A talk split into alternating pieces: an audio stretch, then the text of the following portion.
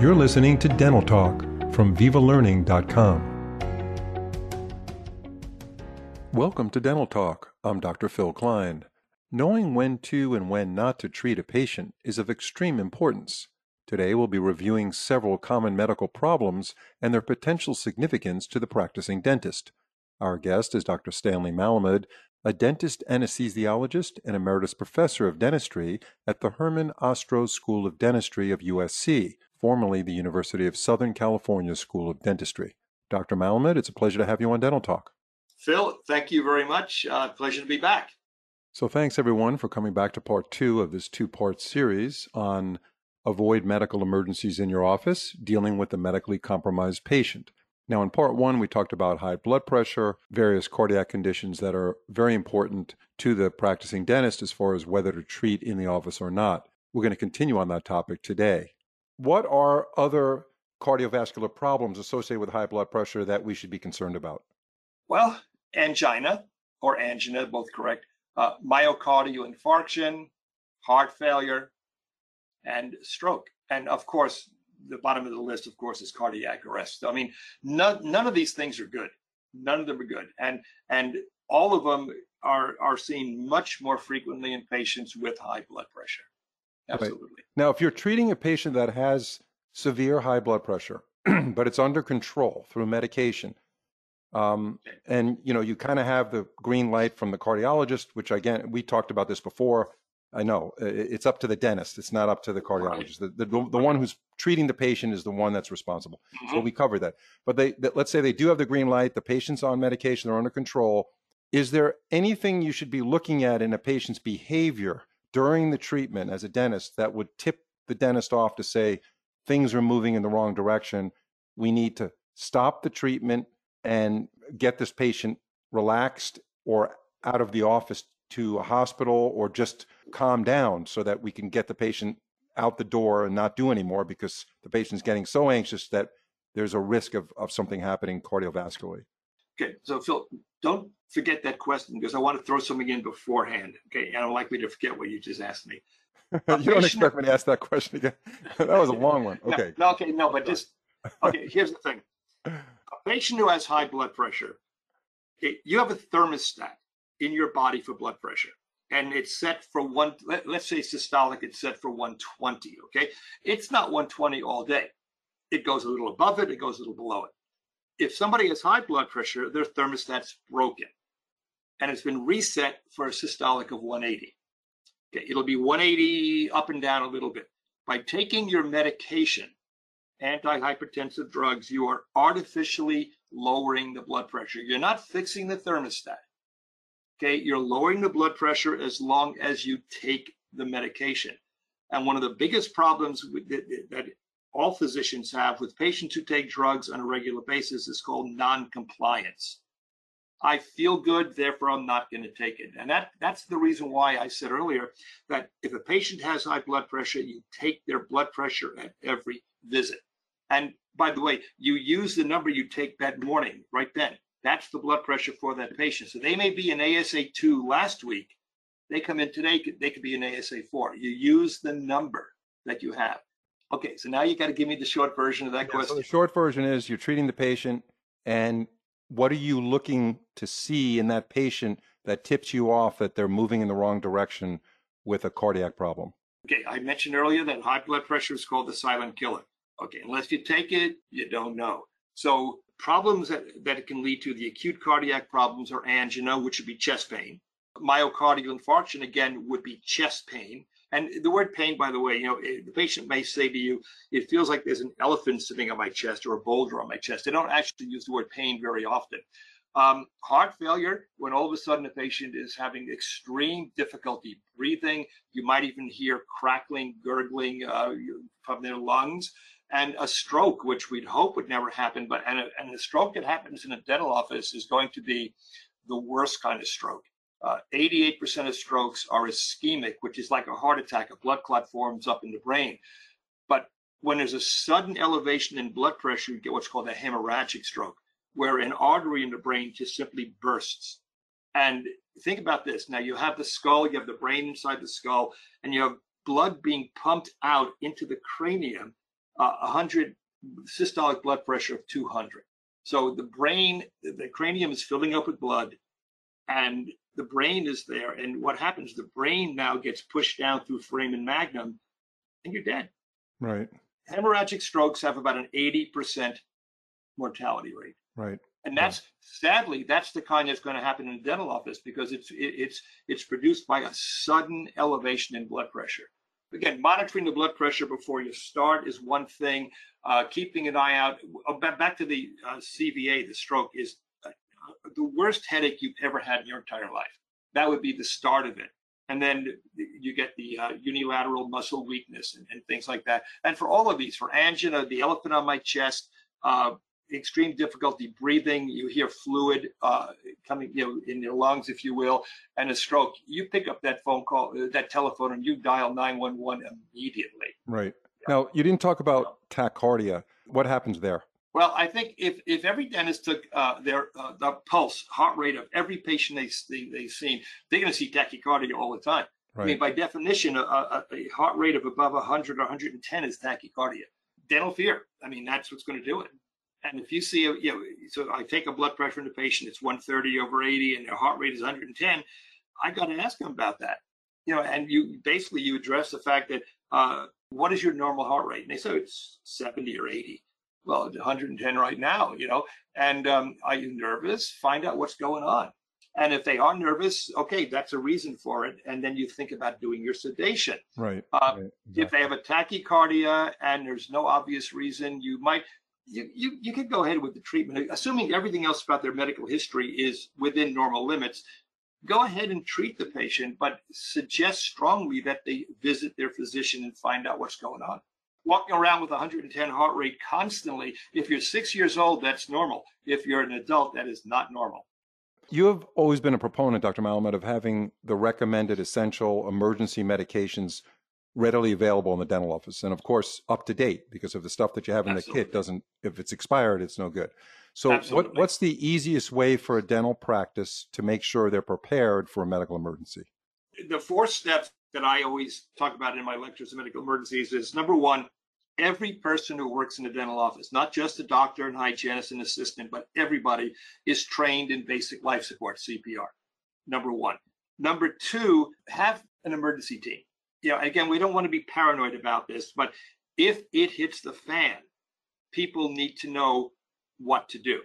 And you have an emergency kit. We'll discuss that in a moment. You have an emergency kit, you have oxygen, you have a defibrillator. One person's in charge of getting it. Bring it to where the emergency is. Uh, if you need to call 911, that's John's job. Uh, if you work in a medical dental building and you're in the fourth story of a building and just called for an ambulance, you want one person to go down to the lobby of the building and make sure the elevator is waiting in the lobby. You want to get things done as, as efficiently as possible. So number one is CPR. Number two is having an emergency team. Number three is calling 911. You know, and and I always say that you call 911 when something happens to a patient. By the way, 10% of medical emergencies in dental offices happen to people other than patients. It could be people in the waiting room, and a good number of these happen to people who work in the office. Because not every dentist and hygienist and receptionist is an ASA1. It happens to us also. But here's the thing if you don't know what the emergency is, you call 911. If you know what's going on and you're uncomfortable with it, and this could be the stroke or the or the crushing pain in the chest, uh, you call 911.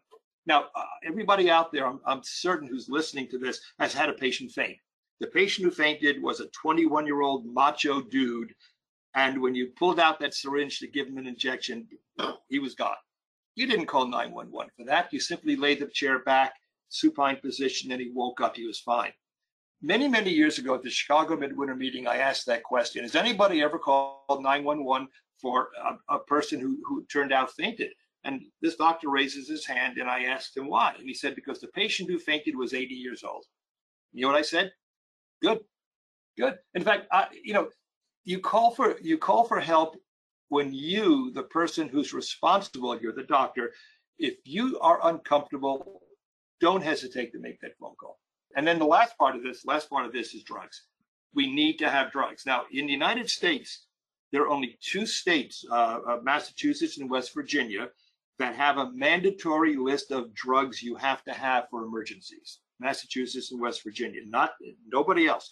Now, if you're a dentist in any state, if you're using oral sedation, you're using intravenous sedation or general anesthesia, you have to have a permit from your state dental board to do that. And part of that permit, there's a list of emergency drugs you have to have. Okay, but let's get down to the vast majority of us out there. Most dentists use local anesthesia. Okay, there's no permit needed for that. Most dentists or a lot of dentists use nitrous. There's no permit for that. So I have gotten down over these many years to eight emergency drugs that you should have in the office. This is my recommendation. And it, well, let me get commercial right now, okay? Because I am a consultant with Health First Corporation. I've been one for many, many years. And there is a bare bones basic emergency drug kit that contains the eight drugs. Well, seven of the eight drugs, because one of the drugs is oxygen, so it wouldn't fit in, in the box.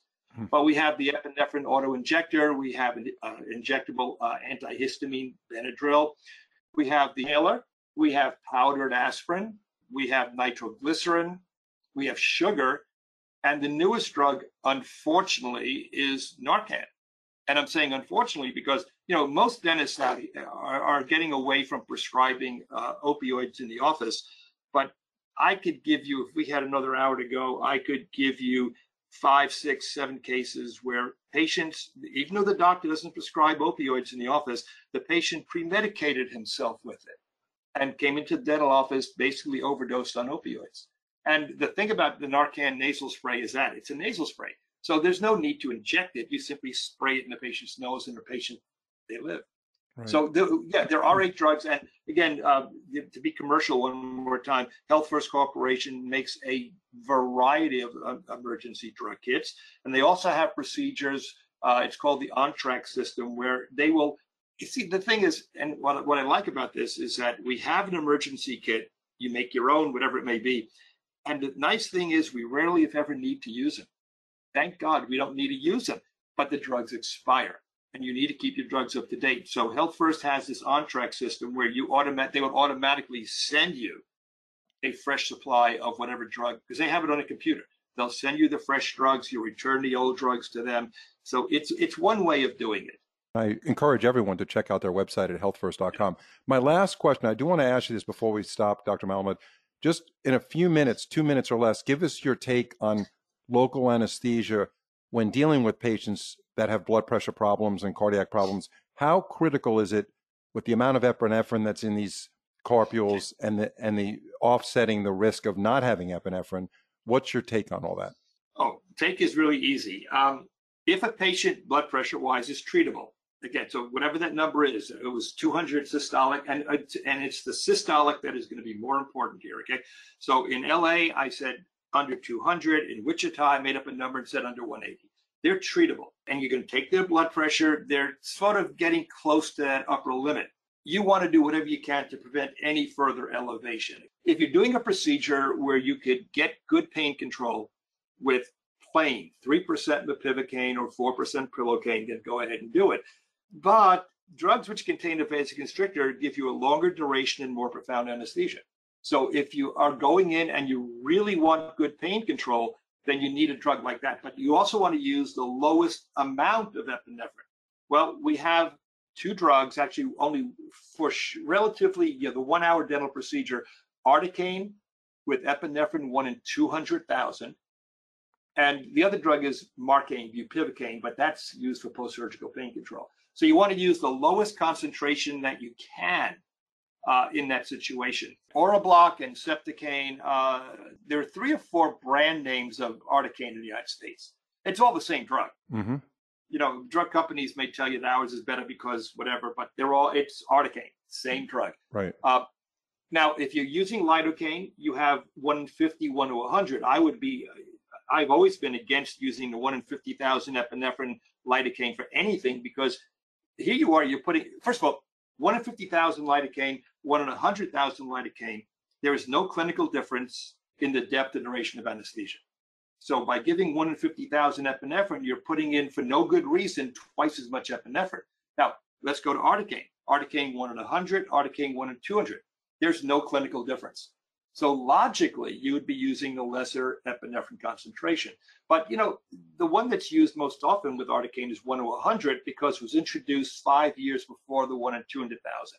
And one in a 100,000 is not going to, none of these drugs are going to give you any significant elevation in blood pressure. It's the lack of good pain control that's going to give you a sudden spike. And it's the sudden spike that's going to produce the problem. If it goes from 150 to, to, to 180 or 190, conceivably pop. And that's what I'm talking about the brain again. Something in the brain pops. So local with epi, yes. Uses little epinephrine, volume wise and concentration wise, it will give you the effective anesthesia you need. Right. No, very good. And also, when you give those blocks, make sure you aspirate and you're not in a blood Oh. vessel. That's part of it as well.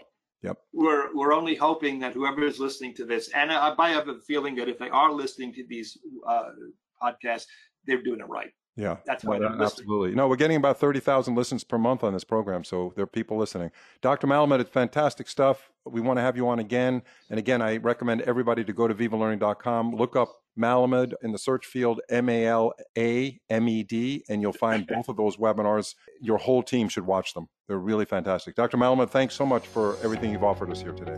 Phil, thank you very much. It's been a pleasure again. Thank you.